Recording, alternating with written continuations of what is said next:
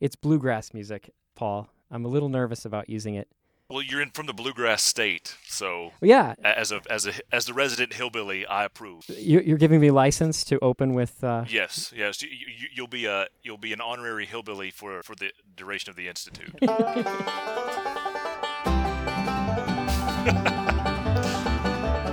thematically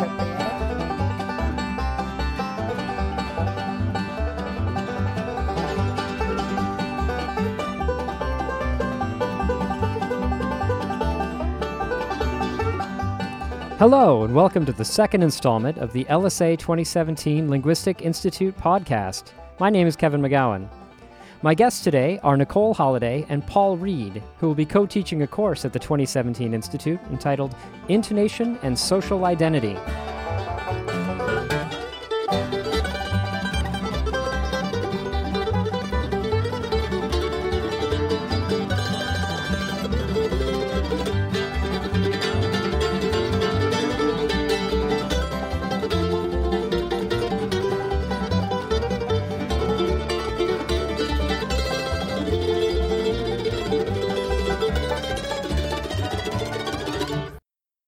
I recently made my first trip out to Western Kentucky, no, Eastern Kentucky, out to the, the mountains since since moving here, and it was gorgeous. Yes. I just, I was, it was stunning.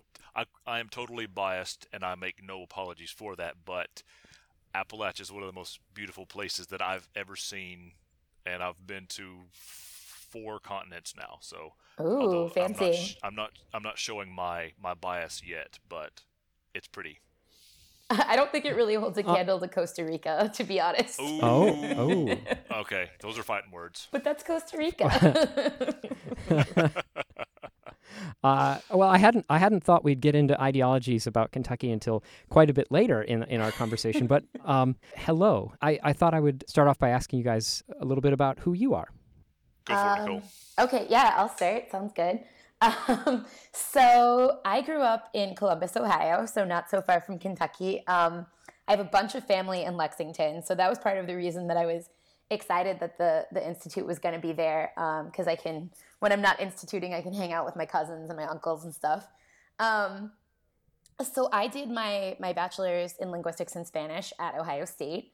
Um, and then I did my master's and PhD um, in linguistics at NYU. My dissertation research is about the construction of racial identity through intonational variation. So I studied um, men with one black parent and one white parent and looked at how they vary certain intonational phenomena when they talk to white friends and when they talk to black friends, but also as a function of how they perceive their own racial identity. Um, so I'm really interested in this idea of what um, sort of suprasegmental features, features that exist um, not at the segmental level of language can do for both identity construction, but also for how people are perceived. Um, so that's basically my my research plan. The way that I always explain it to to lay people is that I study what it means to sound black, like what it means socially, but also what it means acoustically. Currently, I'm a postdoc in the Department of Linguistics and Cognitive Science at Pomona College in lovely Southern California. Just continuing on with the same research that I've been doing for a few years now. Very nice you sum this up by saying you study what it means to sound black, right? And and this is looking at it through.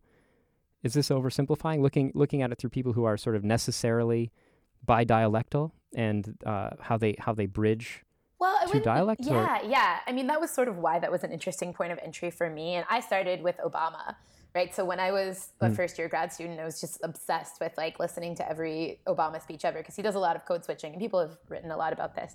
But the reason that I was interested in people who are I don't call them biracial because they don't all identify that way, but like there might be for some individuals there might be like additional social incentive to be bidialectal. And so i thought that they hmm. were a, an interesting population to study for that reason. Obviously like they're not all bidialectal. They don't all experience the same social pressures or feel the same way about their identity but it's sort of a, an interesting way to go. And you know, when I started this, I also found out we have so much literature on African American English, but on, as far as I know, before you know the work that I've been doing recently, nobody has looked at people who identify as black and something else in in the linguistic literature. It just like has not been done. Hmm. Um, so it's sort of the way the way forward, I think. Oh, that's fascinating. Uh, you mentioned you mentioned President Obama. His his intonation strikes me as, to my ear anyway, it strikes me as very unique, very uniquely uh, Barack Obama. Is that is that true? Is or is is he part is he part of a, a bigger structure that I'm just not familiar yeah, with? no, I think he's, he is really distinctive, but I also think, I mean, it's hard to, you can do this experiment because he's so recognizable now. But I think that if mm. you played his voice for, you know, a bunch of Americans who had never heard his voice before, he would be identifiably black. But this is what's interesting about him. He sounds black, but if you read a transcript, you'd have almost no idea because he doesn't do any of the stigmatized, stereotyped you know, morphosyntactic or phonological things with his voice, but he still sounds distinctively black. So I'm interested in sort of how speakers and listeners are able to participate in, in that system, right? Where everyone knows yeah. that this person has a cultural identity, but they're not doing anything that anybody's cognizant of. Yeah. So it's, it's sort of like the, the John Baugh research. Yeah. Uh, but an even lower level. So, you know, not even imitating, not even, not even performing the, the, the as you say the the phonology or the or the the morphology or the syntax, and yet the social identity comes through. Yeah. And you think that's that's intonational, or are there other? I mean, I think it's intonational, but I also think there's a lot going on with voice quality that we haven't even yeah. really scratched the surface of. So, you know, you mentioned John Baugh, the, the paper Purnell and Idsardi and Baugh 99. Basically, yeah. they looked at intonational, they didn't really look at intonation, but they looked at voice quality and found out that they thought that there was something going on with harmonics to noise ratio, but no one has ever been able to figure out exactly what that is. Basically, it's that black voices are supposed to be more modal, so less creaky, less breathy, stuff like that. But hmm. I don't know that anybody's really shown like to what extent that, you know, that works. Exactly how modal do you have to be to sound black? yeah. Um, I'm interested and I'd be interested in how that modal voice interacts with uh, you know, word final um, co- stop deletion. Right. Uh, so there's other phonological things that are co-occurring with yeah. this that that might you know help listeners pick up on on the voice. Fascinating, fantastic, and uh, all right, uh, Paul. Paul Reed, so, can you tell us a little bit? Yes. So I uh, I grew up in a small town in uh, Northeast Tennessee. So um, literally, I knew pretty much everyone that I grew up around. So there were about a thousand people. Um, I went to uh, to college at Maryville College. It's a small liberal arts school just outside of uh, Knoxville, Tennessee, and I played basketball there. And uh, along the way, I started taking Spanish, and really, sort of, I've always been fascinated by language and, in particular, sounds. So I was, you know, the kid that was trying to wire something up to sound as loud as possible, or just really always asking, you know, how can I imitate that or or do that uh, and so when I started taking language courses, the more I took, the more I liked it. The more I liked it, the more that I took. And so I uh, wanted at that point in time wanted to you know to stay on the Spanish track. So I, I went to graduate school uh, for my master's at the University of Memphis, and there I took my first linguistics course. And I use, I kind of refer to that as my compass moment because it was kind of the realization that whoa, wait a minute, I can do this, study the language part for you know, for a career. Like I can actually study the language, not the literature, which is great, but like how people sound and why people sound a certain way. And so that was that sort of set me on on my path. And so uh, completed my master's there uh, at Memphis, and then I uh, uh taught Spanish in high school for a year, and then I taught Spanish at St. Mary's University in San Antonio for a year, and then I came to uh, to South Carolina uh, for my PhD, and um, here I uh, I met Michael Montgomery, who's probably the you know one of the world's experts on Appalachian English, and you know being from Appalachia, that was something that was very um, kind of transformational because uh, through knowing him and meeting him, and, and we collaborated on some stuff, I realized that um, people working on Appalachian English, well, first and foremost, is a very small cohort, but a lot of the stuff that had been written about Appalachian English was written by people that aren't from the region. And just growing up there and knowing how important localness is, um, I realized that that could be a, that could be my, my contribution. So I, uh, my dissertation work uh, centered on what does it mean to sound local uh, from a very small town. So I went back uh, to my hometown and interviewed people that I um, grew up with and people that knew my parents and, and knew my grandparents and um, really studied exactly how you sound local because sounding local means it really means a lot and, and it's something that people attune to that it sort of crosses sort of what we would consider traditional sociolinguistic um, boundaries so it crosses class it crosses education it crosses um, gender and it's it's something w- that people respond to sounding local and so I, I tried to figure out um, both in vowels so and then also in intonation so it, it, with vowels I looked at the monophthongization of the diphthong I and also mm. um, intonation. And so with with intonation, Nicole and I have, uh, you know, sort of shared a lot of work together and, and had a lot of conversations, and we we see a lot of overlap because there are ways to sound.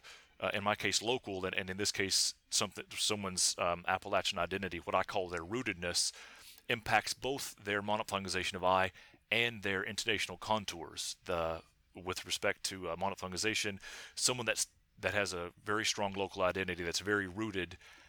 They have um, shorter Euclidean distances, so they're very monophthongal. And even though these people would all sound monophthongal to someone not from not from the area, those people that have the stronger rootedness have shorter Euclidean distances, so they're even more monophthongal. So it's not just you know is it a binary monophthong or diphthong, but it's how that monophthong is realized can signal localness. And then with so respect it's to, great. It's this gradient realization of monophthongization. Yeah, exactly. So that so you know very yeah. short, almost completely monophthong, like you know some something that would be considered a monophthong, but even within that, that there's shorter Euclidean distances for the more rooted people. When you say Euclidean distances, do you mean between the first and second targets of the diphthong, or yeah? Uh, so what? From, what? Yeah. Oh, okay. 20 percent of the of the vowel's duration and 80 percent. So what we would you know what we might call the the, the um, onset and the glide. Um, so yeah. the shorter Euclidean distance means that it's more monophthongal, so the, that the vowel quality stays the same throughout the the articulation. Um, and a diphthong yeah. would have a greater Euclidean distance because it would be uh, there'd be those vowel qualities would change throughout. Yeah. And then um, with respect to uh, intonation, people with a stronger rootedness had uh, more frequent rising pitches. Um, and so for the, the, the ToBI people out there, this is you know the uh, L plus H star.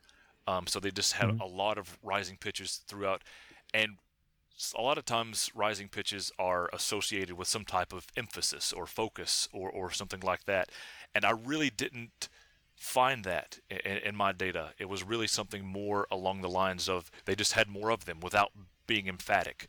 Uh, and then also within those rising pitches, the people with uh, stronger rootedness um, aligned their the, the highest point of the pitch earlier in the syllable. So it was something that they hmm. uh, not only did they have more of them, but they actually realized them in a different way.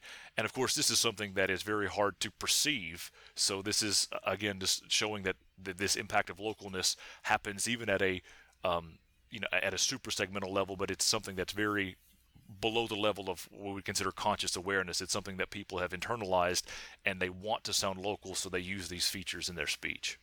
It's really interesting too because, like, you know, Paul and I basically, like, when we met, I was like, "What do you do?" And he was like, "Intonation and Appalachian identity." I'm like, "I do intonation and racial identity. We're doing the same things."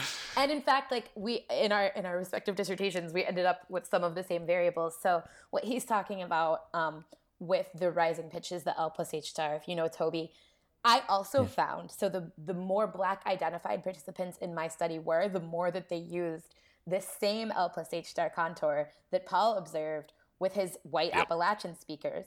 And so it has a very different um, function in, ter- in terms of the type of identity that it's conveying.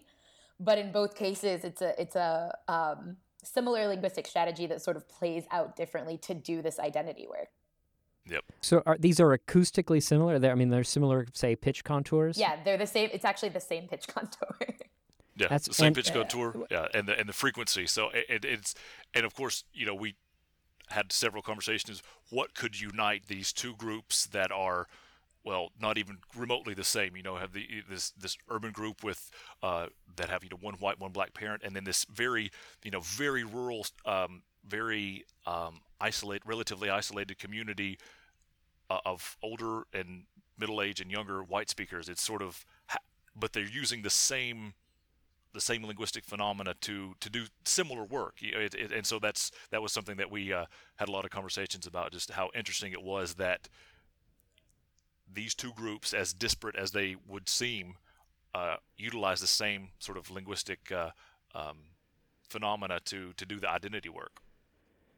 Yeah, this is fantastic. I have a, I have a pile of questions, most of which I will not. I will I will, I will chase you guys down in some later time and ask you about, possibly over a brewed beverage of some sort. Uh, so my first question is, how similar is is this pitch contour we're talking about to sort of the HRT, the up I, I don't, I don't want to throw out the idea. Yeah, yeah. let's say up talk. um, this is really this is really different. Um, this this isn't at the end of a sentence uh, it's or, or end of a clause. It's really so every or for some speakers it's almost every stressed syllable will have this rising pitch. And so wow. it's going to sound a little something along the lines like we went to the store yesterday. And so all of those those stressed syllables have a rising pitch coming f- from a, like a low point to a high higher target. And it sounds and people say something along the lines of it sounds sing-songy or store for, for, a lot of my speakers said something along the lines of there's just there's a certain way we sound. And they'll say from storytelling or it's some holdover from uh, you know Scotch uh, the Scotch yeah. Irish or yeah. there's all sorts of folk ideas, but it is this sort of uh, frequent rising pitch on a lot of the stress syllables. Yeah, it's, sort of uh, musical is the is the term people use, right? Yes, yeah. There's uh, there's some they said that there's some melody that we have. Uh, that's what that's what several speakers said. There's like a lot of up and down, right? So people get yeah, the feeling yes. that it's roller coastery like that's what it sounds like perceptually. And one of the things that I found out, this is sort of the natural extension of what I looked at. I think that people perceive it as especially emphatic, kind of what mm-hmm. Paul was getting at. And so um, this is, for Black speakers, this is important, right?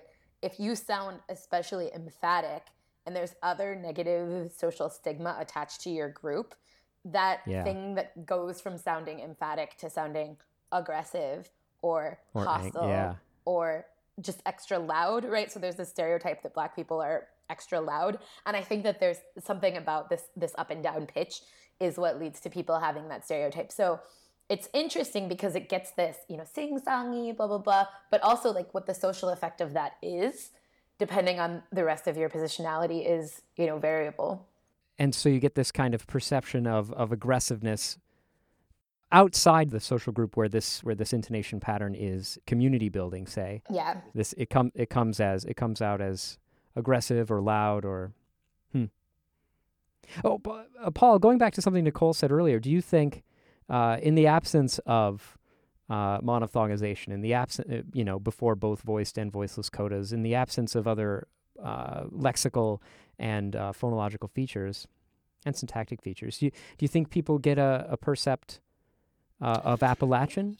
Yeah, and this, this, so I have a personal story about that. So I was here on campus at USC in Columbia. Uh, Columbia is about 200 miles from uh, from Appalachia, and uh, I was walking past an orientation group, and uh, they were sort of all, all, gathered right around the building that uh, where my office is. So I was walking sort of through the group as I was going into the into the building, and I walked past this um, this this lady talking, and I just knew that she was from East Tennessee, and I totally kind of freaked her out because you know this big six eight guy just sort of walked up on her, and I, I assume it was her mother talking, and I said, "You guys must be from East Tennessee," and of course I got this look of you know horror, like what is how, how did this strange man figure this out, and so I said, "Oh, well, I uh, I well, I'm a linguist. I study sounds, and I said,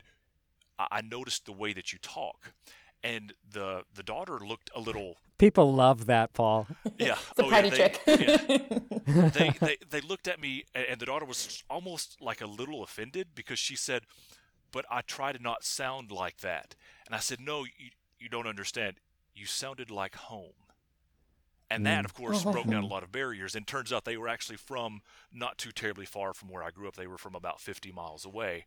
But it was, uh, and, and of course, judging by what the daughter said, you know, she had tried to change, you know, the stereotypical things like her phonalization and you know the um, raised uh, schwa and and you know fronting of the back vowels and, and and other things like that, but she still had the intonation, and that's sort of why I I sort of got you know keyed on that was what was it about her speech that I was convinced like I knew for a fact that she was from East Tennessee and was you know reasonably close. I mean you know was about 50 60 miles away.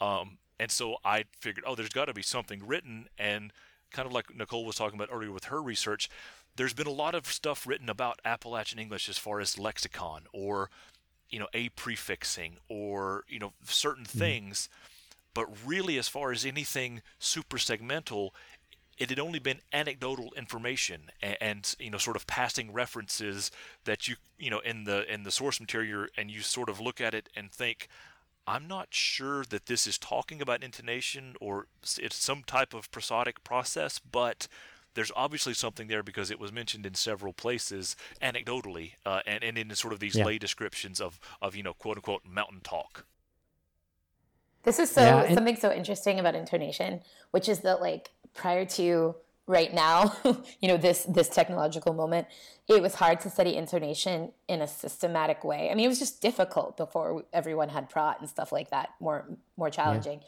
And so you read a lot of papers, even from the 70s and 80s, that are like, yeah, African American English has a, a characteristic intonation, and you're like, great, could you tell me more? but they couldn't, you know. Um, and so it's very one of the reasons that we you know we're talking about this course and what we wanted to do and stuff like that was just that its intonation is so salient for listeners like it means a lot for yeah. listeners but it's received comparatively little linguistic study um, because there's a really high barrier to entry like it's it's difficult um, to study yeah. in a systematic way i think it's it's easier now you know like with the technology that we have but still like it's uh kind of a, I guess Paul, you would say a tough road to hoe.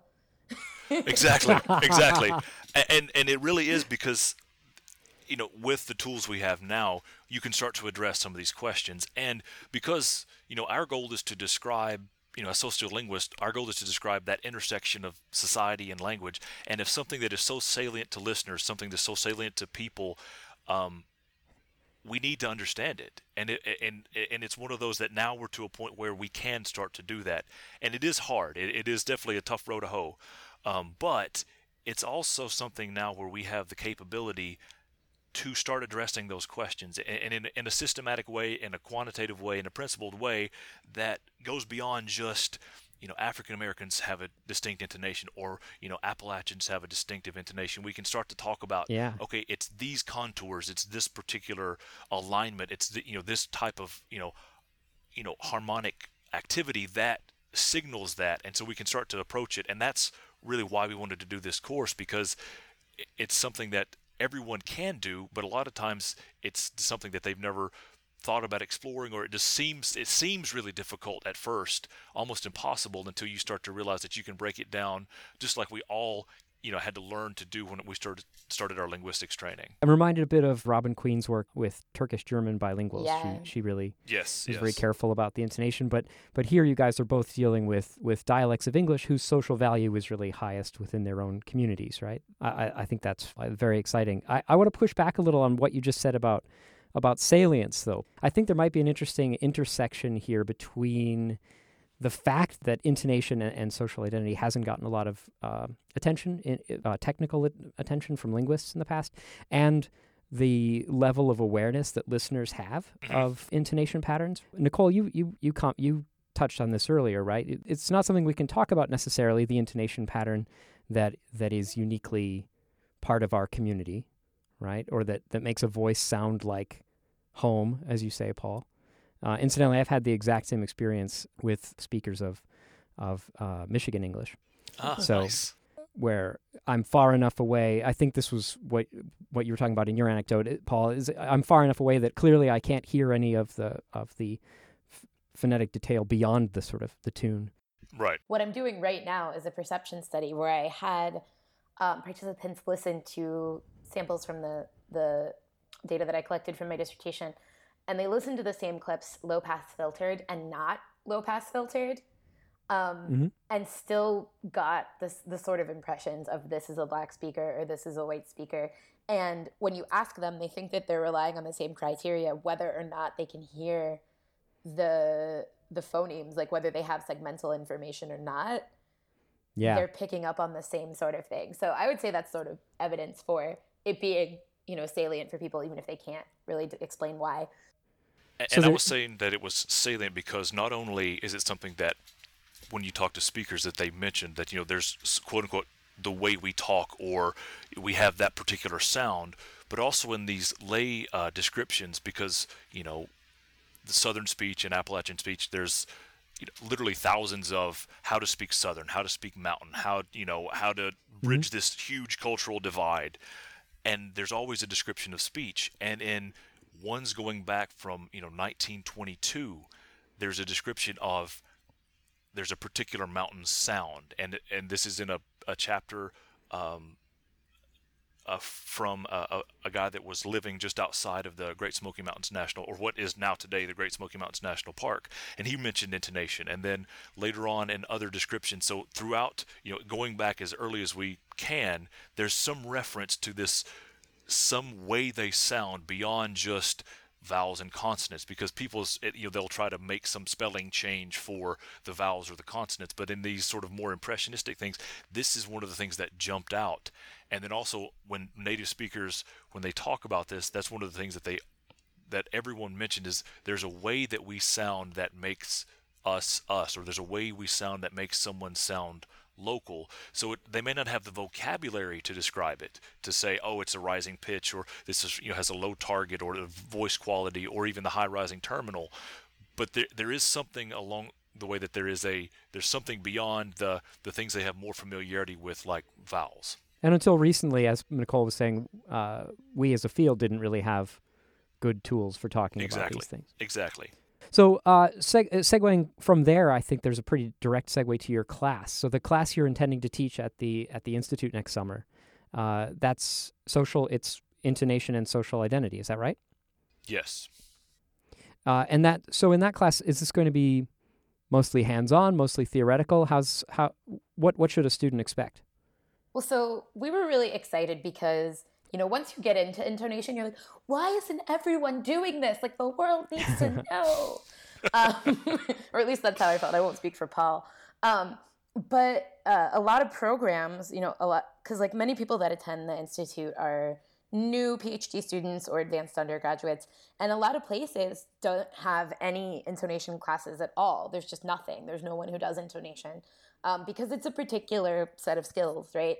And so what we thought would be good for this course was we'll get you know people we'll train them in the basics of doing intonational analysis and then maybe in the future there'll be some more you know ambitious students who take this back to their home institutions and do their own analysis of you know things that have not been well documented yet or create sort of more interests more demand so that more programs will start you know incorporating intonation into their you know their phonology and phonetics um, curriculum in particular but I'd say like what as far as what a student's gonna get out of this class, like if you are a person who's like, I hear that, like I hear there's variation, but I don't know how to describe it, or like I just want to dabble in intonation because it's gonna help me understand something else better, right? Intonation has there's there it interfaces with pragmatics, with semantics, with segmental phonology, um, in addition to sociolinguistics and, and other things in a really interesting way. So I think yeah. the idea is that it would provide them a base for how these things, um, how you look at these things, but also what's been done, right? So we have um, different sort of sections that we've designed within the course talking about ethnicity talking about gender talking about local identity. So you're going to get like what we know sociolinguistically about how intonational variation works but we want to give them um, additionally the tools to do to sort of answer their own questions. So learning ToBI learning to use Praat yeah. these sorts of yes. things yes. As much as you can Absolutely. as much as you can do in you know four weeks.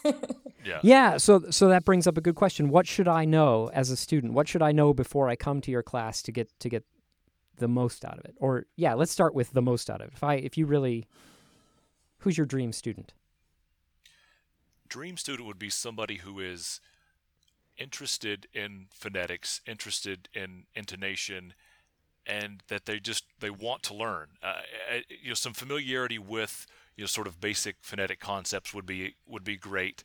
Um, you know, f- familiarity with some type of acoustic measurement would be great. But we're going to cover a lot of that. Um, if you you know if someone comes in and says I, am interested in that but I, I don't have any background well we're going to give you some of the tools but obviously you know in a perfect world if everybody came in with you know some knowledge of um, phonetics, maybe a little knowledge of some type of acoustic measurement, then we can, you know, that, that we can really build upon that. But that's not necessarily something you you have to have. And of course, both of us being sociolinguists, you know, we're we're sort of the social aspect is something where we're going to try to, you know, spend some time to give people a background. So they're not going to leave being, you know, Wolfram or Labov, but they'll they'll leave with an understanding of language varies in all of these ways that we know and intonation does in that. And here are some tools to you know to go forth and prosper to go forth and start answering the questions that you have. So maybe you want to look at a community that you're interested in or just do a, a study replicating one of these with you know the communities that, that you're around. And then that that way we're just building you know sort of the same way that when you looked at uh, like the northern city shift, you know, it started in one area, and then more and more studies they're finding, you know, impact of it all over, you know, all over the, the northern cities, and starting to even go further west. And so that's that's one of our ideas is to you know give a, a crop of students tools necessary that they can go and start finding what other types of intonational variation there are. You know, here's what's been done, here's what we know, but here's some tools that you can go and, and answer your own questions. Nicole, do you have anything to add to that or? There is so you know there were so many papers that i wished existed when i was writing my dissertation about intonation. So paul's laughing because this is like true. I as i was writing i was like you know what? I can't believe someone hasn't done a study on this and that and this and that. And then it gave me a thousand ideas but i just need someone to do the work. Like there are very you know african american english there are thousands of papers about everything in African American English. There's probably there's hundreds about the copula alone, right? Um, yeah. But when you go and you look at the intonational literature, it's like in the whole history of time, there's been like 12 papers. wow. And so wow. I just had a lot of questions that you know came up that I wasn't able to answer. Um, so I hope that students, you know, what they get out of this class is they go and recognize the the lacuna sort of in the literature. um, and that's a good abstract word right there. Yeah, right. I just I learned that word like a couple weeks ago, so I've been using it all the time now. Um, lacuna sort of is the word I use in intro lig. Yeah, yeah lacuna. I, I use it as an example of a word people can tell is an English word, but don't know what it means. Oh. Uh, uh, but that's a digression. Sorry, you were saying yeah, there's a lacuna yeah, in the so, literature. Um, that they can incorporate this, or at least sort of be thoughtful about it, right? So like if you yeah. are yeah. you know, writing a sociophonetics dissertation that's totally, you know, it's about coronal stop deletion or something. It's nothing to do with intonation on the surface. Knowing how intonational phenomena work makes you a better phonologist, better phonetician. Um, mm. And I would argue, you know, a better semanticist too. So um, yeah. I, as far as like our ideal students, you know, it'd be great if you have a little background in phonetics, a little background in sociolinguistics, but I want people, this is what I think the Institute is supposed to be for, to take things that are not necessarily in your wheelhouse because it's an opportunity to just do whatever you want, right? Like learn more about whatever linguistics you're interested in. Um, that's supplementary to whatever you're getting out of you know your home institution. Um, when I was a student, I, I attended the institute as a student um, in 2013, and that was sort of my one regret is I took a bunch of sociolinguistic classes which were amazing, but I should have been a little bit more willing to like branch out and dabble in, in some other stuff. I think that that would have been, um, you know, exciting way to do it. So I would encourage students that are not necessarily, you know, already sociolinguists, for example, to to sign up and take our course too. There's some presupposition there that they will be sociolinguists after you're done with them. Is that, is that the... I mean, I don't want to say we're trying to convert everyone into sociolinguists, but no, of course. it wouldn't be the no, worst but, world. actually, uh, what you say is is uh, is one of the things we've tried to bake into the into the course offerings at the, at this institute, right? So, for example, if you're interested in intonation, you can take intonation and computation with Julia Hirschberg, or you can take prosody and syntax with Norvin Richards. And so, you could, I mean, you could presumably leave this institute steeped in lots of different and interesting takes on the same phenomenon, right? So, human speech has these pitch patterns. How do we compute with them? What do they mean syntactically and semantically? What do they mean socially? And how do we measure them? So I, I am really excited about about intonation at this institute. Yeah, it's, it's having a moment. oh yeah, it's it's reaching a high pitch. Well, I feel like you know three intonation. yeah, that's dumb. three intonation courses or courses that you know interface with intonation is pretty awesome. And you know, I am Julia Hirschberg's class. Like, I'm hoping that I can sit in on that too because I think it'll be really beneficial um, to you know consider it from a different side than I'm used to as well. Absolutely. Yep. Yeah, and I, I'm I'm particularly excited about that because I love whenever phonologists, phoneticians, computational linguists uh, talk to each other. Uh, it's pretty exciting. that that sounded snide. It was not intended to be snide. no, no, I know what you mean.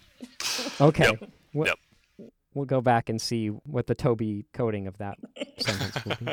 Okay, thank you very much, guys. I'm excited about your class. Oh, is there anything else you want to say about your class or about uh, intonation and social identity? I won't. I won't speak for Paul, but if you are listening to this podcast and you're like, hmm, not sure, like maybe I would, you can you can reach out to me and I will try to convince you that uh, you need to know more about intonation and social identity. Yeah. But I don't want people to feel intimidated by it. Exactly. I, I think that Paul and I, you know, we really in designing this, we really were like, we know that people might just want to dabble in intonation, and we want to we want to set this up to be something that's like interesting, enriching, but also exciting. Not this is not going to be torturous. Like we're there for for you to learn and for us to share the stuff that we're really excited about with students. So that's the main point. Exactly. It's going to be something that we hope will be interesting, will be encouraging, and if you are just like I'll just reiterate what Nicole said, if if you're thinking about this course and you want more information, feel free to contact me. I, I will be I, I, make no bones about it. I will proselytize you about doing more intonation work, but I also want it to be something that would be fun and interesting and fit in with the questions that you want to answer, not to, you know, basically make you a carbon copy of either one of us, but something that, you know, can give you something in your toolkit that can help you answer those questions that drive you, that you know, that tweak uh, and and pique your interest. That that's what we want to do. We want it to be something that can you can leave a better linguist than when you came in, whether or not you're going to use the exact things that we taught you or just think about questions in a new way. That's what we want to do. All right. Uh, so, Paul, going back to the very first thing we were talking about uh, at the beginning, you're from Tennessee. Yes. Is there any kind of Tennessee, Eastern Kentucky intra Appalachian rivalry, or or how does that how does that play out? So this is what's funny. So within both Tennessee and Kentucky, there's really strong regional identity within the state. So someone yeah. that is from Eastern Kentucky will say, "I'm from Eastern Kentucky." Someone from no they'll say i'm from pike county or whatever that's, well that's that, yeah, well that's true. It depends on how familiar they are with the geography. Like you know if I, I, I say i'm from east tennessee but if i know that you know where east tennessee is i'll say i'm from hancock county. And, oh okay okay. Yeah and so the e- people from eastern kentucky do the same thing. And part of it is because localness matters so much. And there's not really necessarily a rivalry because I spent a lot of time as a, as uh, growing up in Kentucky. So where I grew up is very close to where Tennessee, Kentucky, and Virginia all come together. So very near Cumberland Gap, and so huh. we would go to Middlesboro to get groceries. Um, I would I spent a lot of time hiking in Cumberland Gap National Park, and the same thing for I have friends that that grew up in Kentucky. So there's there's really more of a sense of connection because we are all mountain people. And and, and sometimes you know we, you know as scholars we'll talk about this appalachian identity but it's really more of people have a connection to the mountains and and their local community. So it, a lot of times it, that comes to a county level or even within the county you know your individual community.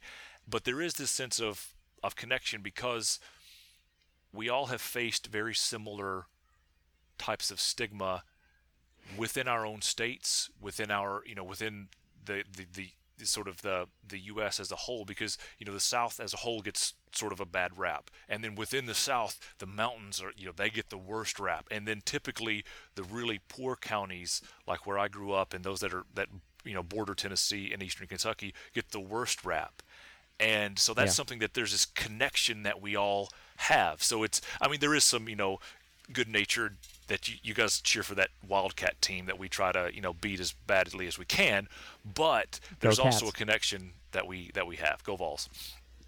Oh wait, I'm still in Columbia. I, I, I got, I'm in Columbia. I got to be careful about saying that too loud. Part of why I am so excited about Paul's work is like you wouldn't. Th- it, may, it, might seem so. The people that uh, are listening to this that haven't seen me or Paul, I am um, black and biracial, and I'm five one, um, and not a very big person.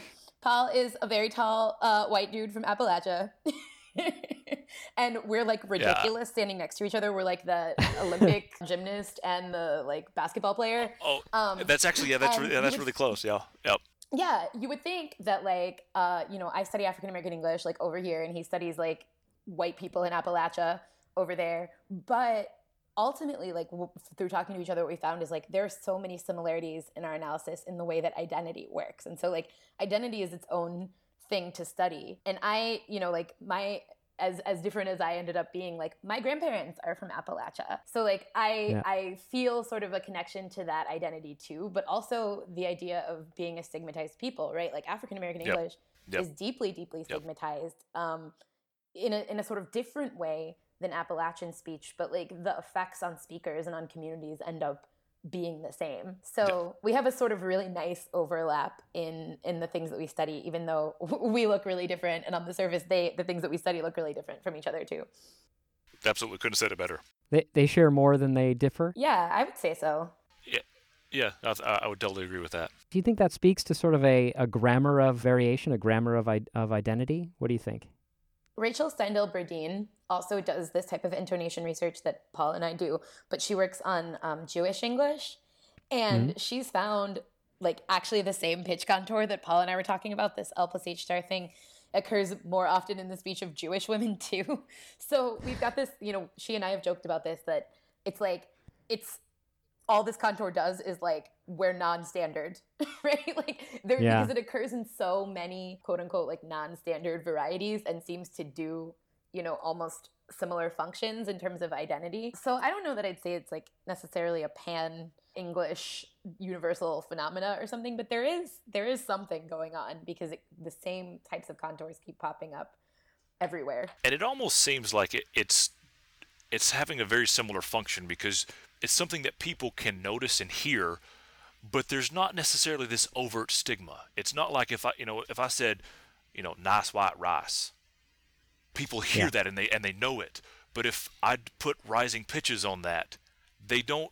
They they they may may it may read different, but it doesn't read, you know, poor white trash or hillbilly or some of the other you know terms that people will have for that high, the use of these highly stigmatized features and so I think it's sometimes a way of, you know, signaling different or signaling local or signal, signaling your your particular identity without tapping into necessarily some of the overt stigma that does exist. And I think that that may be sort of why similar things, because you know we haven't necessarily done a, a cross comparison of exactly you know, the tr- the complete phonetic implementation of these contours. Are they all the same?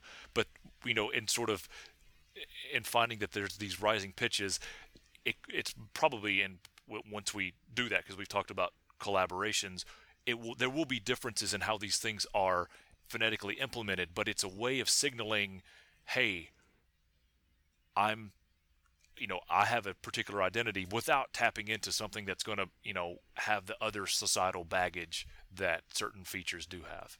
It's exactly the same, like with my speakers, right? This is a way to this intonational phenomena is a way to sound black without sounding quote unquote ghetto or using ebonics or you know all of that stuff that's like super demonized um, it's it's you know speakers think it's good to sound black but they don't think it's good to sound poor or uneducated yeah. and yeah. so like all yeah. of that stigma that comes along with other phonological features and with morphosyntactic features they can leave behind if they just do the intonation but like still get to sound like a member of their community yeah and for some of my speakers, yeah. they didn't care. They, they, they, you know, they had you know they were monophthongal and they had the rising pitches, so you know they were basically kind of like this is who I am, this is my community, this is where I want to be, this is who I want to be, you know, forget everything else. But there are other speakers who don't necessarily look at it that way, and they had fewer monophthongs or, or you know slightly more diphthongal productions of of I, but they also still had the rising pitches. So they're, they're still signaling localness, but not necessarily having to resort to the full-on you know stigmatized variant that is characterized so much even within the South. So uh, that's uh, yeah. that that's that's one of the you know sort of the the things that some of my speakers did. So the the intonational pattern signals membership without without activating some sort of bias or not no I don't mean bias uh, negative evaluation within the community is that tr- is that true outside the community or is it more true outside the community I haven't like done the done this the perception study on this yet but I will say like at least with African American English what this intonation pattern gets associated with in the public imagination is black preacher style. So mm-hmm. people think, oh, this is how MLK sounded. So I would say that um, there are ways in which it's positively evaluated outside the community, or can be, not necessarily, because like it depends on what that triggers for you, right? If you hear in, you hear somebody's intonation and you go, "That's a black person," well, your underlying biases are always going to color color how you see that um, but uh, i think that there is there is like some other overt prestige that can be associated with it. And i, I would con- i would concur with that because so appalachia has competing notions. Um, you know it's this place that is as we sort of joked about earlier it's beautiful. It's got you know this sort of rich cultural cachet that uh, you know with sort of the you know bluegrass music the you know the this the burgeoning uh, you know moonshine industry that we have and all sorts of other things that you know that are culturally positive and it's seen as this traditional place that upholds certain values.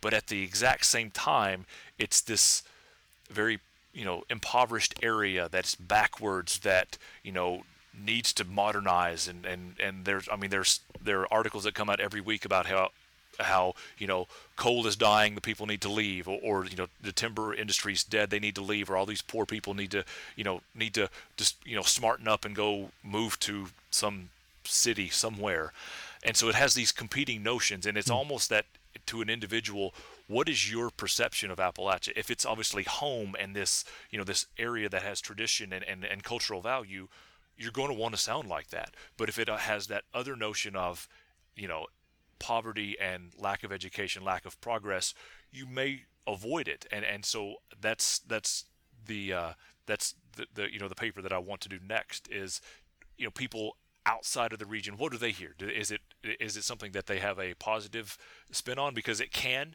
and because a lot of times when people hear this they'll they automatically think of storytellers or, or something positive Exactly, but we also have the H word where you know your deliverance and the hillbillies and you know and so you're thinking, oh gosh, this is going to be some type of deviant, and so there's those two competing notions that uh, that you know that the, the region as, as a whole has, and then also um, those varieties that that you know index Appalachia have.